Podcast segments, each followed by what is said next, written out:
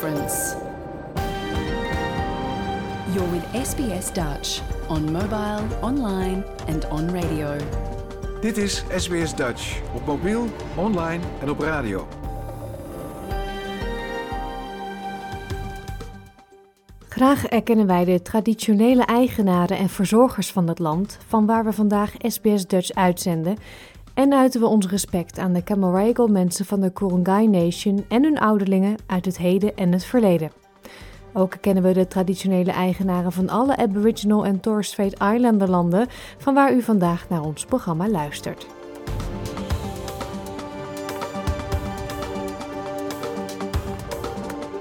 Goedemorgen, mijn naam is Paulien Roesink. Welkom bij SBS Dutch, het Nederlandstalige radioprogramma van SBS.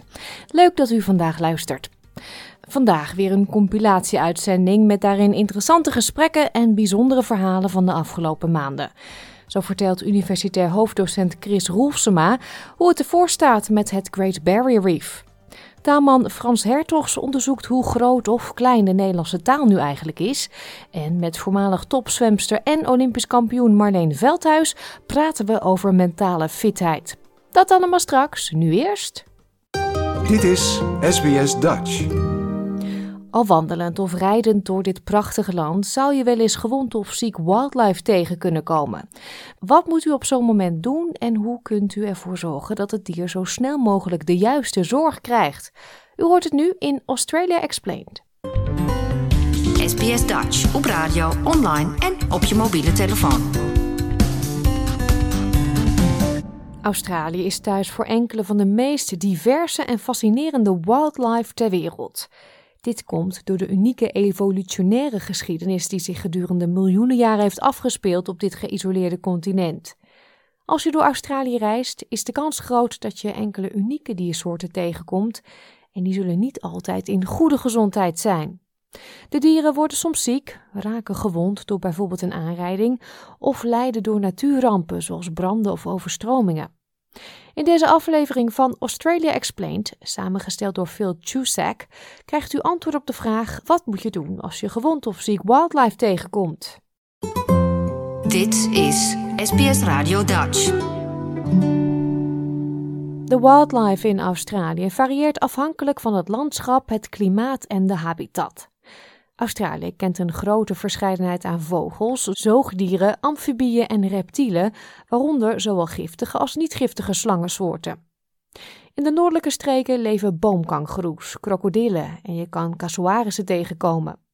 In de drogere westelijke gedeelten van het land leven emus, rode kangoeroes en prachtige woestijnvogels.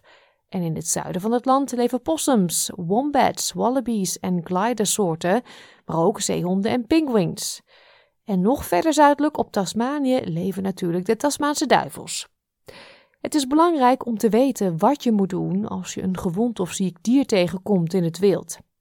Tania Bishop is dierenarts en heeft de afgelopen 24 jaar meegewerkt aan onderzoeken naar herstelprogramma's voor wildlife en wildlife hospitals die zorg geven aan wilde dieren in nood.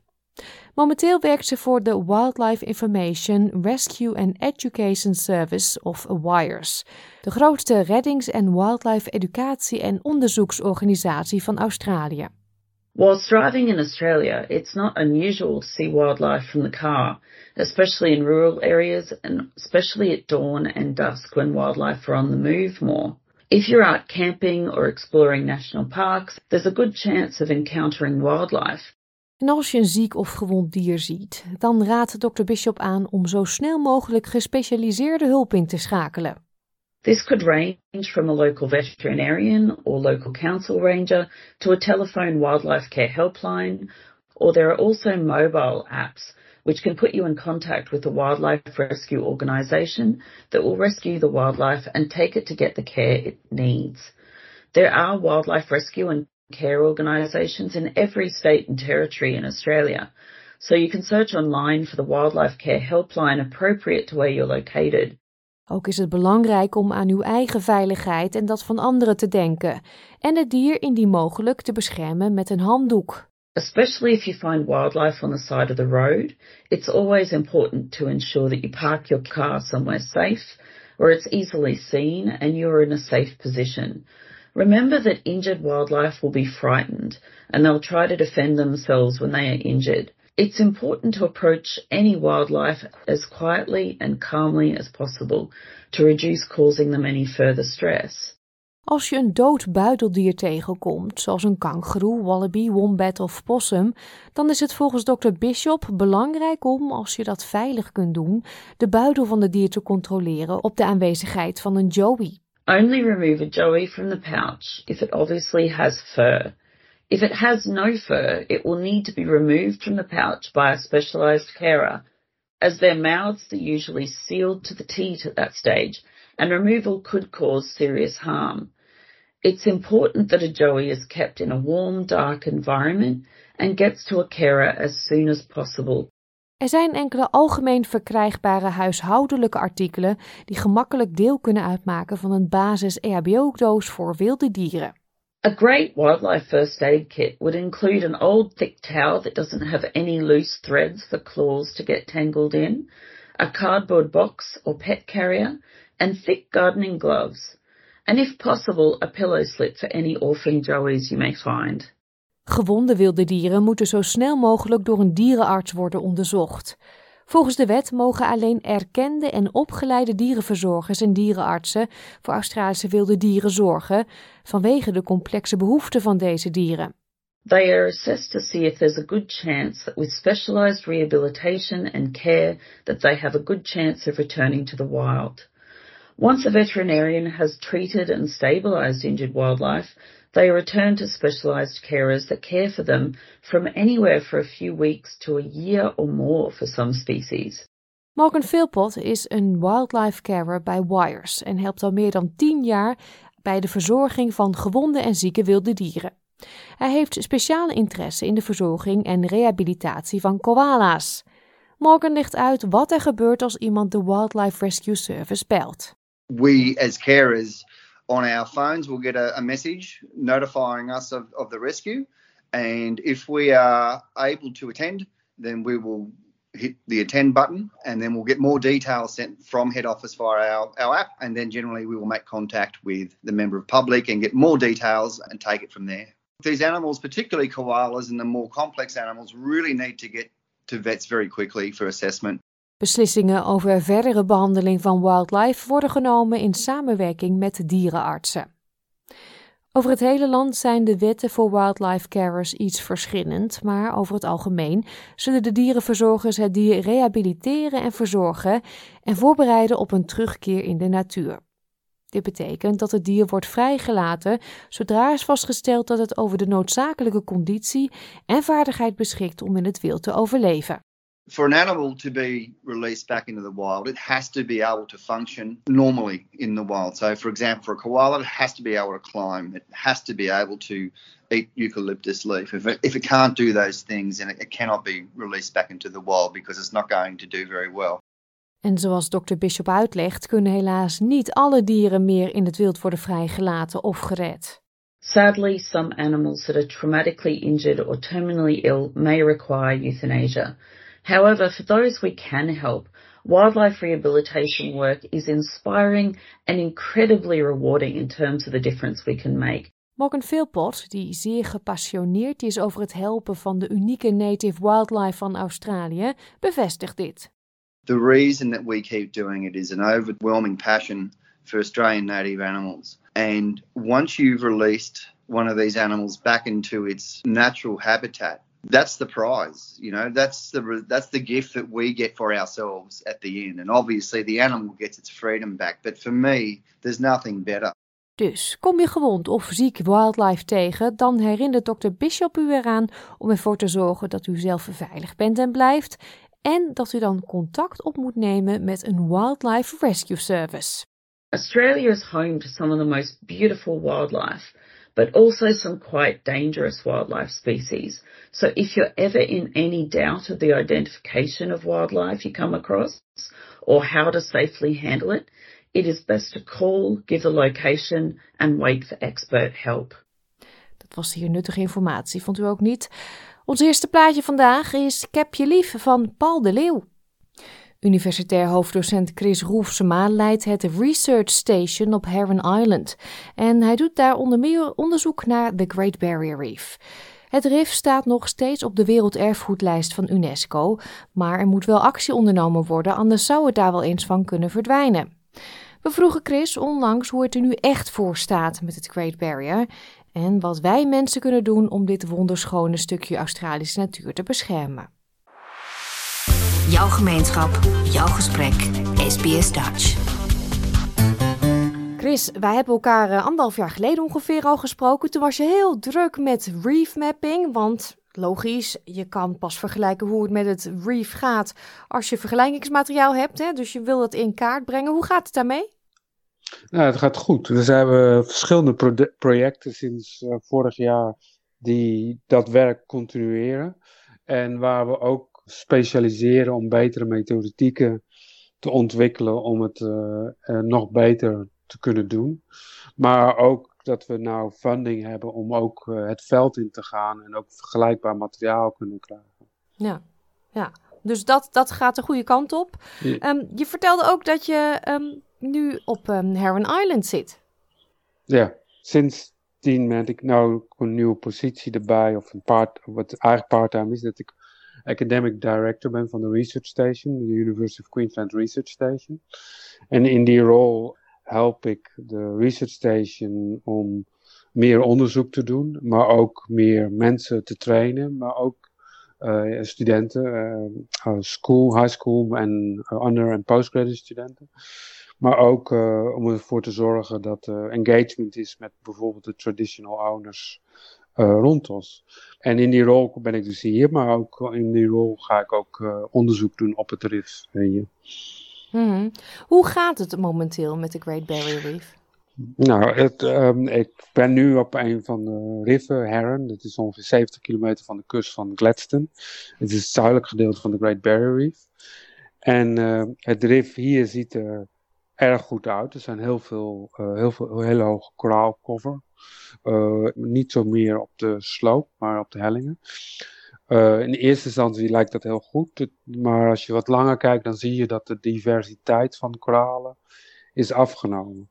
En dat is een karakteristiek, dat is zichtbaar over de hele Great Barrier Reef. Dat hoewel de coral cover toch een toename heeft gehad, het begint nou toch wat af te nemen. Uh, of af, uh, minder snel toe te nemen, moet ik zeggen.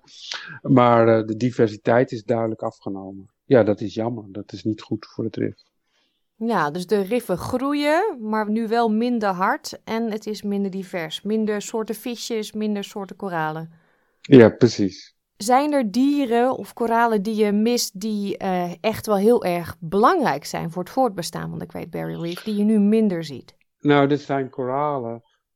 Uh, koralen die overblijven zijn de snel groeiende koralen.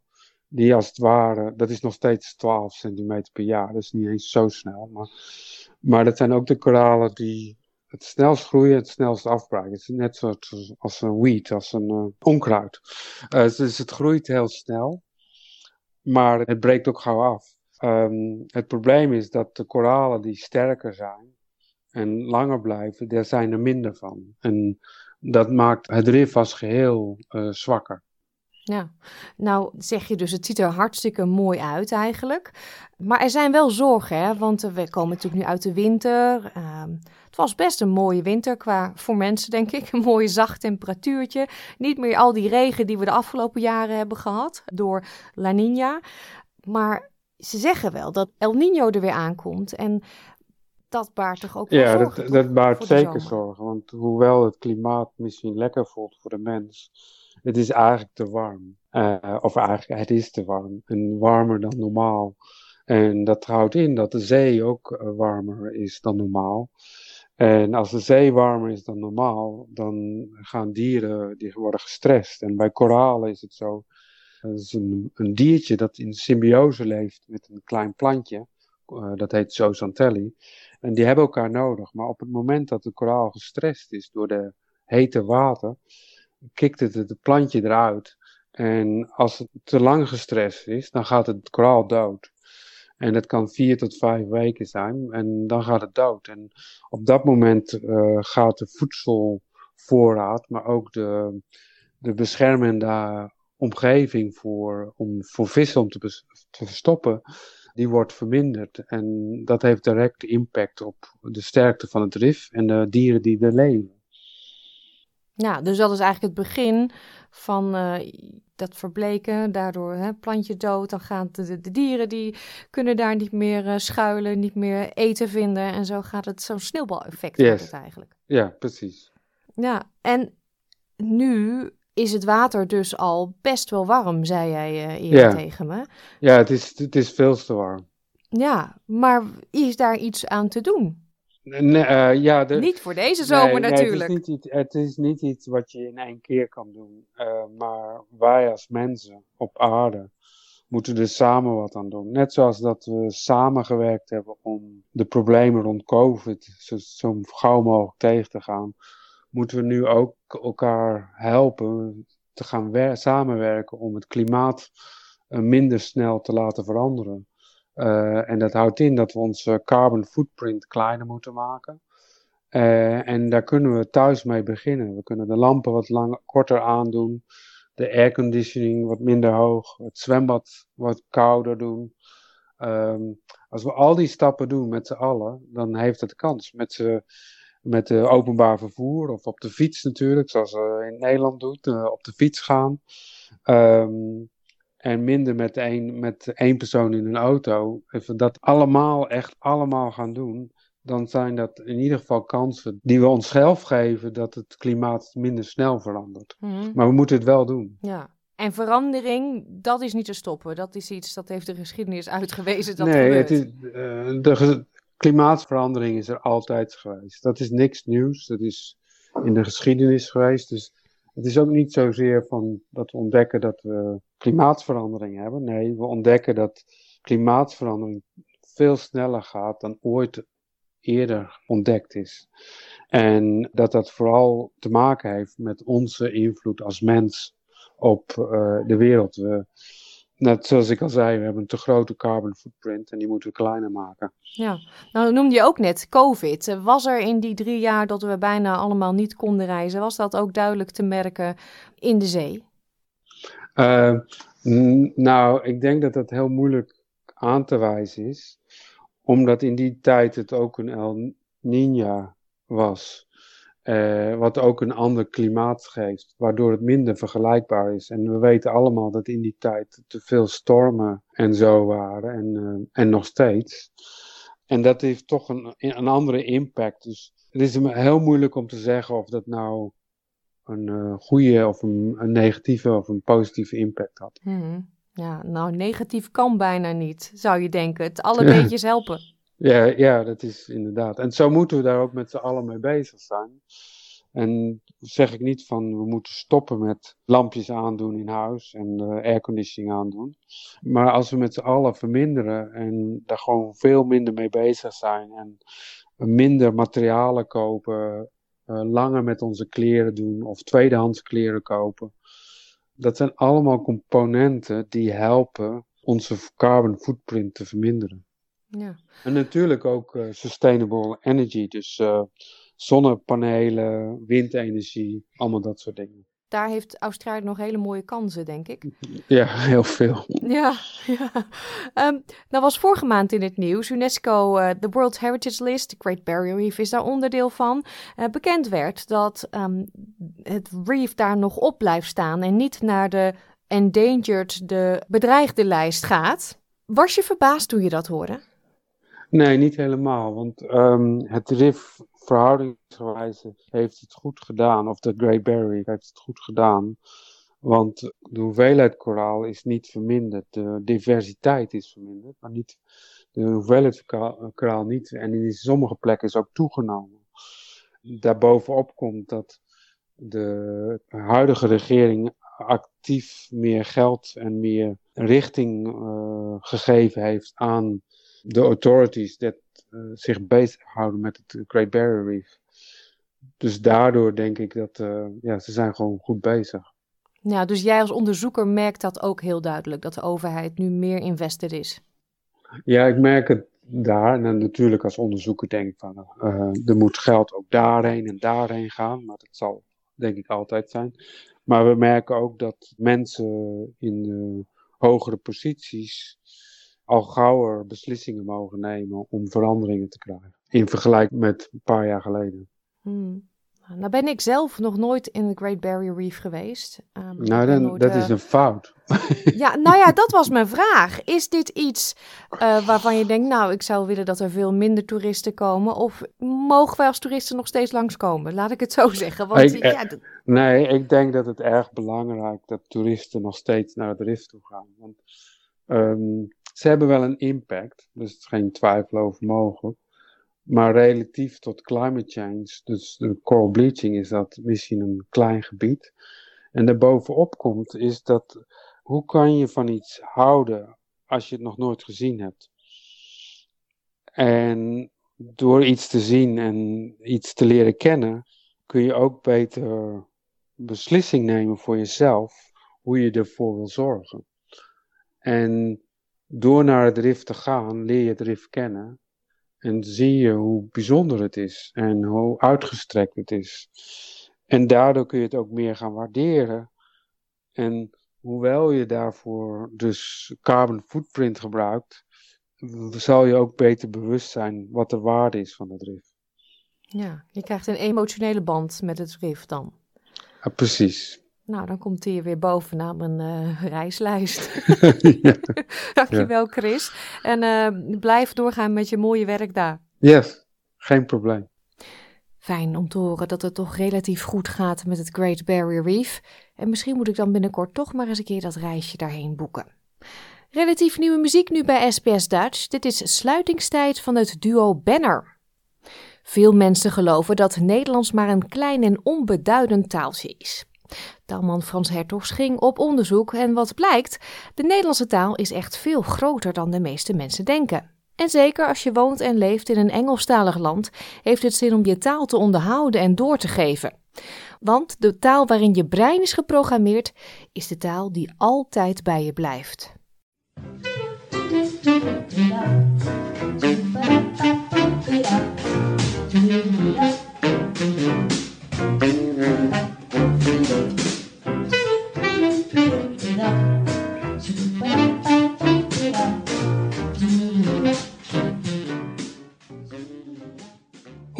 Groot is Nederlands? Kijk, ja, dat wilde ik nou wel eens weten. Hè? Hoe groot is onze taal als je die vergelijkt met andere talen? Nou, dat is nog niet zo eenvoudig te berekenen hoor. Hoeveel mensen spreken er Nederlands? Nou ja, in Nederland zijn er dat officieel 17,6 miljoen. En daar komen 6,8 miljoen nog bij van de Nederlands sprekende in België. Nou, samen 24,4 miljoen. En tel daar dan Suriname bij op, en Aruba, en Curaçao, en Sint Maarten. Nou ja, laten we het gewoon mooi afronden. Dan komen we in elk geval uit tussen de 25 en de 26 miljoen Nederlands sprekende op de hele wereld. Oh, oh, oh, wacht even, wacht even. Het Afrikaans is met zijn 17 miljoen Afrikaans sprekende weliswaar een officiële taal in Zuid-Afrika en Namibië, maar het is geen vreemde taal. Het Afrikaans is een volle dochter van het Nederlands. Wij kunnen elkaar nog steeds behoorlijk goed verstaan. Nou, zullen we dat meetellen? Ah, nou ja, laat maar even zitten. En die restantjes Nederlands die nog gesproken worden in Indonesië, door Frankrijk, Duitsland en wie weet Torremolinos. Nou, vooruit laat die dan ook maar voorlopig even zitten, die Nederlands sprekende. Want we weten bijvoorbeeld ook niet hoeveel Nederlands er gesproken wordt door Nederlandstalige emigranten. In bijvoorbeeld Australië en Nieuw-Zeeland, Canada, Frankrijk, Spanje en wie weet waar allemaal nog meer op deze aarde dat zijn toch ook wel degelijk Nederlands sprekende. Zelfs al hebben ze in het dagelijks leven meestal een andere taal, al dan niet met een dijk van een accent natuurlijk. Of, of praten en beluisteren wij hier vandaag soms hottentots. Nou, en moeten we dan in Nederland de buitenlanders die geen Nederlands spreken ook weer aftrekken? Hoeveel mensen wonen er in Nederland en België die wel meetellen, maar die geen woord Nederlands kunnen spreken? En wat doen we dan met de andere talen die officieel in Nederland gesproken worden, zoals het Fries, het Twents en het Limburgs? Tellen dan die sprekers voor twee? Of streven we daar dan alle buitenlandse gastarbeiders en vluchtelingen die geen woord Nederlands spreken tegen af? En, en, en trouwens, hoe goed moet je Nederlands zijn om volwaardig mee te kunnen tellen? Dat is toch allemaal wel erg natte vingerwerk, hè? Ja, het is zo'n eenvoudige vraag. Hoe groot is Nederlands? Maar het antwoord is letterlijk nog ver te zoeken. Oké, kom aan. We willen toch wel even een, een, aanwijzing hebben. Laten we al deze ingewikkelde, natte vingercijfers dan eens even laten zitten en gewoon in elk land kijken bij de officiële talen en de officiële taalgebruikers. Nou, op het internet vond ik een lijst van de talen van de 740 miljoen, ik zei 740 miljoen inwoners van heel Europa. Die spreken met z'n allen ongeveer 120 verschillende talen. De meeste daarvan zijn relatief klein, zoals het bijna uitgestorven Ierse Gaelic en het Baskisch. Maar er zitten ook een paar echte reuzen bij, bijvoorbeeld het Russisch. Rusland beslaat niet alleen een enorm gebied, maar daarnaast is Russisch in verschillende Europese landen ook een officiële taal. Nou, laten we dan eens gaan kijken naar de 24 officiële talen van de Europese Unie. Ons gezamenlijk stuk Verenigd Europa. Daar vallen Rusland, Wit-Rusland en Turkije buiten. En ook Oekraïne is geen lid van de Europese Unie, al is er wel een samenwerkingsverdrag. En binnen de EU tellen wereldtalen zoals Duits, Engels, Frans, Spaans en Portugees alleen maar mee voor de sprekers binnen Europa. En kijk, dat scheelt hè. Dan laat ons Nederlands het Portugees al meteen vijf plaatsen achter zich. Want dat is in Europa ook maar een bescheiden taaltje hoor, dat Portugees. Nou, en raad nou eens op de hoeveelste plaats van de 24 EU-talen het Nederlands spreekt. Op de zevende plaats. Dat is maar net achter de grote kolonielanden Engels, Frans en Duits. Alleen het volkrijke Polen heeft meer landstaalsprekers. Nou, waarom maak ik me daar dan zo druk over? Zo zul je misschien denken. Er is toch geen talencompetitie of talenkampioenschap. Waarom vind ik de omvang van onze taal zo belangrijk? Omdat heel veel Nederlanders dat zelf niet doen. Die zien het Nederlands als een klein taaltje, dat ook nog haast onmogelijk te leren is. En, en nutteloos. Ach, wij redden ons toch overal hè, met onze, onze kennis van vreemde talen. Ja, mensen, het lijkt wel een minderwaardigheidscomplex. Want we hebben helemaal geen kleine taal, maar wel een knap grote. Een soepele taal die gemakkelijk te leren is. Veel Nederlanders zijn op het gebied van onze taal echte pieten peuteraars die vaak allergisch lijken voor ons afwijkend streek-Nederlands of voor moeilijk verstaanbare landgenoten met een buitenlands accent. Veel Nederlanders zijn op het gebied van onze taal echte pieten peuteraars die vaak allergisch lijken voor ons afwijkend streek-Nederlands of voor moeilijk verstaanbare landgenoten met een buitenlands accent. Nou, en laten we daar nou alsjeblieft eens een keer mee ophouden. Met dat ongefundeerde minderwaardigheidscomplex dat wij steeds maar weer uitdragen tot we het zelf ook nog gaan geloven ook. Laten we gewoon Nederlands praten en doorgeven. Een mooie, makkelijke, logische en subtiele taal waar we met recht en reden trots op kunnen zijn. Dus hoe groot is Nederlands? nou, in elk geval een heel stuk groter dan je denkt. Ik dank u wel. Laten we die dus ook vooral in ere houden. Een liedje nu die u vast mee kunt zingen. Dit is Visite van Lenny Koer. In de afgelopen jaren is het steeds gewoner geworden om openlijk met anderen te praten over je mentale gezondheid. Om mentaal fit te kunnen zijn is het belangrijk dat je goed omgaat met je energie, zo zegt voormalig topzwemster en Olympisch kampioene Marleen Veldhuis. Ze geeft tegenwoordig workshops over dit onderwerp. Ik sprak Marleen afgelopen winter op een wat onstuimige dag langs het strand van Freshwater. En ik vroeg haar als eerste of er in de tijd dat zij topsporter was, er ook veel aandacht was voor mentale fitheid.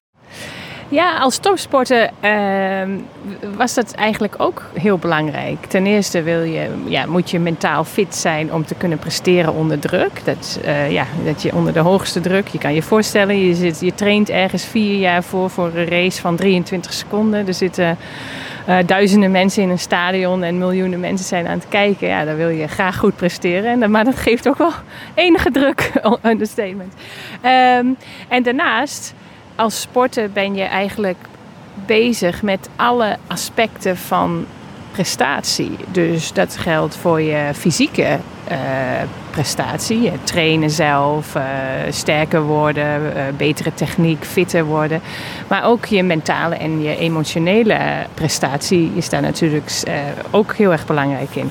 En voor mij is dat ook wel uh, als sporter, en, in mijn geval als zwemmen, werk je altijd toe naar uh, ja, de laatste paar weken voor een groot toernooi. Die heet Taperen. Uh, dat komt eigenlijk van de Australische zwemtrainer Forbes Carlyle, die, van de Carlyle zwemscholen die iedereen wel kent. Maar die heeft het concept taperen bedacht. En taperen betekent eigenlijk spits toelopen. Dus in de laatste drie weken, drie, vier weken, ja, wil je, werk je naar een topprestatie. Je kan niet een topprestatie leveren als je volledig moe bent van de training. Dus in die laatste drie weken moet je en uitrusten. Maar je wil ook fit zijn om snel uh, te zwemmen. Dus wat, hoe zag dat er voor ons uit, die, die, dat taperprogramma? Nou ja, steeds minder zwemmen, nog maar één keer per dag, maar wel twee, drie keer per week echt uh, races oefenen. Dus racebadpak aan voor de training en, en races oefenen. Ik zwom in hetzelfde team als Pieter van der Hogeband. En ja, hij was eigenlijk een koning in het taperen. Hij sliep vier weken lang 16 uur per dag. Uh, zwom één keer per dag, uh, las tussendoor kranten, dronk een kopje koffie, keek een filmpje. Kwam hij uit zijn hotelkamer, uh, zwom twee banen in 46 seconden en werd Olympisch kampioen. Dus, maar doordat hij zo succesvol was, was zijn manier van taperen, zijn manier van voorbereiden op de wedstrijd, je volledig afzonderen, heel veel slapen en verder niks doen, was eigenlijk een beetje de gouden standaard. Dus dat deed ik ook voor de Olympische Spelen van Peking. Ik was um, eerste en tweede geplaatst op de 50 en de 100 vrij. Dat geeft al heel veel druk, lijkt mij. Uh, ja, dat kun je wel zeggen, ja. Uh, ja, dus voor mij was die manier van voorbereiden... Ja, het, Pieter van der Hogeband die is er goed in, dus zo doen we het. Dus voor mij voor de Olympische Spelen van Peking... we waren vier weken van tevoren reizen we naar Hongkong... om aan de tijdzone te wennen en ook om aan de, de klimaat te wennen. Ja, vier weken lang trainden we één keer per dag. Verder gingen we koffie drinken, slapen, uh, spelletjes doen. Ja, voor mij was dat niet goed. Ik werd er zo sloom van. En ik had toch ja, meer stimulans nodig van, van buiten. Dus voor mij, ja, we werden in Peking Olympisch kampioen in de estafette. Maar op mijn persoonlijke afstanden waren voor mij heel teleurstellend. Ik werd zesde op de 100 vrij en vijfde op de 50 vrij. En dat is wel teleurstellend als je zo geplaatst bent. Dus voor de Olympische Spelen van Londen dacht ik, ja, ik moet wat anders doen. Ik was in Peking fysiek helemaal top. Maar mentaal ja, was, ik, was ik er niet klaar voor, voor, voor die races. Dus ik dacht, ja, als ik het nu anders doe, hoe zorg ik ervoor dat ik mentaal klaar ben voor die races? Dus in plaats van vier weken van tevoren naar het toernooi, ben ik in Londen vier dagen van tevoren naar het toernooi gereisd. Dat was zelfs zo laat dat ik in Eindhoven door de stad fietste en dat mensen bij de bakken zeiden: uh, Het begint over vier dagen, moet jij niet, uh, moet jij niet gaan? Ik zei: Ja, dat komt goed. En ja, dat kwam het ook. Ik won daar uh, een medaille op de 50 meter vrijslag. En inderdaad een, uh, een medaille bij de estafette wonnen we ook. Um, en voor mij was ik, ik was ja, denk ik fysiek beter in Peking, maar veel beter mentaal in, in Londen. Doordat ik gewoon de voorbereiding deed die bij mij paste. Die uh, ja, wat meer sociale interactie, wat meer verschillende dingen doen. Gewoon wat meer stimulans in plaats van alleen maar in een tunnel zitten. Dus ja, ook de mentale gezondheid, de mentale welzijn, ja, is zo belangrijk bij een topprestatie. Of dat nou in het zwembad of ergens anders is. En uh, een ander aspect, misschien een beetje off-topic, maar dat is als jij dan zo'n teleurstellende race hebt in Peking, dat er dan ook een camera klaar staat om met je te praten, dan moet je ook sterk in je schoenen staan. Ja, en voor mij, mijn, mijn uh, tactiek om met media om te gaan tijdens die toernooien was eigenlijk. Ik denk dat het een groot verschil is met de generaties die nu zwemmen of sporten. Ja, ik zette mijn telefoon uit, ik las geen kranten, ik las niks. Uh, en inderdaad, dan heb je nog steeds wel gelijk na een race dat er een camera in je gezicht staat. Terwijl je ja, rode strepen hebt van je badmuts en je bril. En je staat te hijgen. En uh, hoe vond je het zelf gaan? Um, maar um, ja, dat. En met tranen misschien wel die brand, omdat je zo baalt. Ja, en je lichaam zit vol met adrenaline. Want je zwemt een race waar je ongeveer vier jaar lang naartoe hebt gewerkt. Dus ja, je adrenaline komt ongeveer je, je, je oren uit. Uh, dus ja, ik denk ook niet dat het veel van mijn beste interviews zijn geweest. Maar ja, eerlijk gezegd, ja, ik kijk daar. Ik, ja, ik, ik, ik ik kan me daar niet zo heel erg druk om maken. Ik denk dat is ook juist, ze doen het juist ook, die, dat, die interviews gelijk, omdat ze die emoties willen vastleggen. Um, en ik denk, ja, dat, dat, is, uh, dat is gelukt, denk ik wel. Ja, en je zegt al iets heel belangrijks. Voor Pieter van der Hogeband werkte die ene aanpak helemaal top.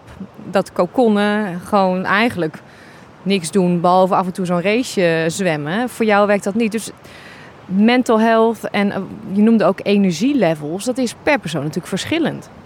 Ja, en dat is denk ik ook een belangrijk onderdeel van mental health. Is ken jezelf. Wat werkt, wat werkt voor je en wat, wat, wat, ook, wat werkt niet. En zelfkennis zit hem ook. En dat is iets wat ik in de topsport ook al heb geleerd. Als topsporter, maar eigenlijk als, ja, dat, geldt voor iedereen. Maar als sporter is het misschien wat meer zichtbaar. Je bent altijd bezig met een soort balans van energie besteden. Trainen, beter worden. En als je werkt, werken, je hebt een nieuwe baan, je wil een project afmaken. Ja, dat zijn allemaal dingen die energie kosten. En aan de andere kant ja, moet je die batterij ook weer opladen. En als topsporter is dat misschien heel zichtbaar. Als ik tussen de middag niet een dutje deed, ja, dan merkte ik dat s'avonds bij de training. Dat ik toch minder uh, goede tijden kon zwemmen. Um, maar ja, nu als voor ons als als uh, bedrijfsatleet eigenlijk, ja, is dat toch weer misschien wat lastiger om dat, die directe link te leggen. Maar wil je nog steeds uh, ja, uh, energie hebben om de dingen te doen die je doet. Dus het is belangrijk om de, je wil de balans hebben tussen enerzijds energie uitgeven. Maar aan de andere kant moet je de batterij ook weer opladen. En dat opladen, ja, dat is voor iedereen ook wel verschillend. Je hebt natuurlijk een aantal basisdingen, slaap, eh, voeding, bewegen. Dat zijn belangrijke dingen die zorgen dat je je energie terugkrijgt. Maar eh, ja, voor de ene helpt uh, wandeling met vrienden of uitgaan of wat meer sociale dingen. Voor de andere helpt meer, die wil liever yoga doen of in de tuin werken of uh, een leuke film kijken. En ja, dat zijn natuurlijk uh, dingen uh, dat je goede zelfkennis hebt in wat jouw energie geeft. Maar ook wanneer het nodig is dat je je batterij wat aan wil vullen of moet vullen. Ja, want hoe merk je dat? Ja, zijn dat, dat die inkoppertjes? Dat je je gewoon echt moe voelt en nergens zin aan hebt of niks kan doen? Nou, we hebben bijvoorbeeld een workshop en dat gaat over stress eigenlijk. En waar we mee beginnen met die workshop is wat zijn de signalen? Hoe kan je nou herkennen uh, dat je richting een burn-out gaat? En het belangrijkste daarin is, en waarom doen we dat aan het begin van de workshop? Ja, dan kunnen ook collega's elkaar, je, je creëert een soort taal van, ah ja, ik zie dat je in het rood gaat. Uh, je creëert een soort taal om dat te, bespreekbaarder te maken. Maar een heel belangrijk punt daarbij is een burn-out. Als je het in het Engels zegt, you can only burn out if you have ignited something first. Dus een burn-out begint vaak met, oh, je hebt een nieuwe baan of je hebt een nieuw project of je hebt een baan en je gaat daarnaast een huis bouwen. Het begint vaak met iets heel positiefs. Van je hebt er zin in en ja, je vindt het niet erg om lange dagen te maken, om veel uren te maken, want ja, dit is een gaaf project. En omdat je lange dagen maakt en veel uur en nou ja, weet je, je werkt s'avonds eens wat langer door en eh, je, je gaat dus, nou ja, oké, eh, ik ga wel even wat afhalen, want ik wil dit project afmaken maakt veel uur, dus je hebt succes. Dus je denkt, oké, ik heb alleen succes als ik ja, veel, veel energie daarin steek. Uh, maar ja, goed, dat is niet duurzaam. Na verloop van tijd denk je misschien toch, ja, uh, ja, ik ben toch nu wel een beetje moe. Ja, er komt er een beetje rafeltjes komen in je energie en in wat je doet. Ja, en dan word je al misschien iets sneller geïrriteerd, ietsjes ongeduldiger. Uh, je capaciteit om beslissingen te nemen gaat ook omlaag. Want je, ja, je kan het allemaal niet meer zo goed relativeren. En als je ja, daarin zit en het is lastig om eruit te komen, dan kom je in de volgende fase van, ah ja, ik ja, ik heb niet de energie om ervoor te zorgen dat ik goed uh, vers eet s'avonds. Of uh, ja, ik ga s'avonds, uh, ik kom thuis en ik plof op de bank. Ik ga niet eventjes een half uurtje een wandelingetje maken of, of iets actiefs doen. Ik plof op de bank, ik ga een glas wijn drinken en ik kijk twee Netflix afleveringen. Ja, en zo kom je een beetje in een visueuze cirkel ja, hoe kom je daar nou uit? Hoe doorbreek je dat? Maar de signalen, hoe herken je dat inderdaad? Uh, misschien uh, moeilijke slapen, uh, moeilijk beslissingen kunnen nemen. Eh, het kan ook echt fysiek gevolg zijn. Het kan aan de ene kant mensen zorgen dat het... Aan de ene kant kan het constiperen. Sommige mensen die verstoppen en andere mensen krijgen die, diarree ervan. Dus dat kan ook fysiek uitslag in je gezicht kun je hebben. Of geïrriteerd, ongeduldig. de tekenen zijn er eigenlijk allemaal. Ja, ja, ja. Toegeven, dat lijkt me dan lastig. Ja, hoe los je dat nou op? Hoe kun je nou ervoor zorgen dat je die visueuze cirkel doorbreekt? En die herkenning is natuurlijk een goede eerste stap daarin. En ook toch terug naar de basis, die ook voor mij als sporten geldt. Hoe kan je nou ervoor zorgen dat je je energie terugkrijgt? Meer aandacht aan slaap besteden. Misschien wat in de workshop hebben we daar ook allerlei tips aan besteed. Wat kan je helpen om je slaap te verbeteren? Uh, voeding of bewegen. Misschien een kleine stap in plaats van inderdaad s'avonds gelijk op de bank te ploffen. Een kwartiertje door de, door de buurt lopen. Um, uh, dat soort dingen. Dus uh, ja, dat eerst moet je toch een kleine basisenergie uh, weer terug hebben om ervoor te zorgen dat je dat kunt veranderen. Hmm. En als jij niet goed in je energie zit, je hebt te weinig energie, dan heeft dat natuurlijk effect op jezelf, op je gezin als je die hebt, maar ook als je naar je werk gaat. Je, je, je collega's hebben er ook last van. Ja, ja, ja, zeker. En uh, dus ik denk ook dat, dat we met elkaar als collega's ook een verantwoordelijkheid hebben van uh, ja, hoe gaat het uh, met je? En uh, ja, je bent wel een beetje kort af of kort door de bocht. Eh, wat, wat is er aan de hand? Ik ben gewoon Nederlands, kort door de bocht. ja, precies. Recht voor het raap. Nog korter door de bocht. ja. ja. ze hebben hier gelukkig Are You OK Day natuurlijk, elk jaar. Dat is een mooie stap, denk ik. Maar dat mogen mensen wat vaker vragen dan eens per jaar. Ja, dat, zeker. En, uh, ja, en het is misschien ook zo, kijk, uh, door thuiswerken is er misschien toch ook wat afstand ontstaan. Maar uh, ja, dan... En de scheidslijn, die is gewoon heel dun geworden. Want je doet alles vanuit huis nu. Je huis is ook je werkplek en je ontspanplek eigenlijk. Ja, en dat zie ik ook in de workshop. Het is heel veel. Uh, ik vraag altijd aan het einde van: Goh, wat, wat, wat, wat zijn je dingen die je, waar, je, waar je wat het meeste aan hebt gehad? En heel veel mensen zeggen: Ik geef op een gegeven moment ook tips om hoe je ja, kunt disconnecten. Hoe zeg je dat in het Nederlands? Hoe je kunt uh, uitschakelen. Even. Uitschakelen. Want inderdaad, als je thuis werkt, ja, dan is het twee stappen van je bureau naar de keuken. En uh, tussen een meeting en even gaan eten met je kinderen is ook, ook uh, een kleine stap. En het zijn vaak hele simpele tips van, oké, okay, doe de deur dicht van je werkkamer als je een werkkamer hebt. Of schakel echt je laptop uit. Of... Uh, uh, ja, oké, je bent klaar met uh, werk. Doe dan, je, je kan je andere kleding aandoen. Als je, alsof je een soort ritueel inbouwt, een soort overgangsritueel van oké, werk is klaar. Eh, ik begin nu met, met privé-tijd.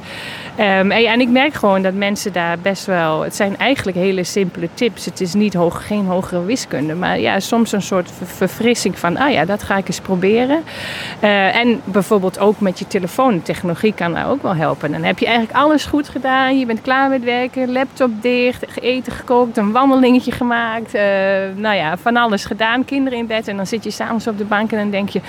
Ah ja, nog even kijken had je alle e-mails weggewerkt en dan zie je ineens bij de e-mails, daar zie je vijf nieuwe e-mails. Ja, open je dat, begint het weer opnieuw natuurlijk. Dus je kunt ook die notificaties van ehm, vijf nieuwe e-mails kun je uitschakelen. Dat is een technische eh, oplossing, maar dat kan wel helpen.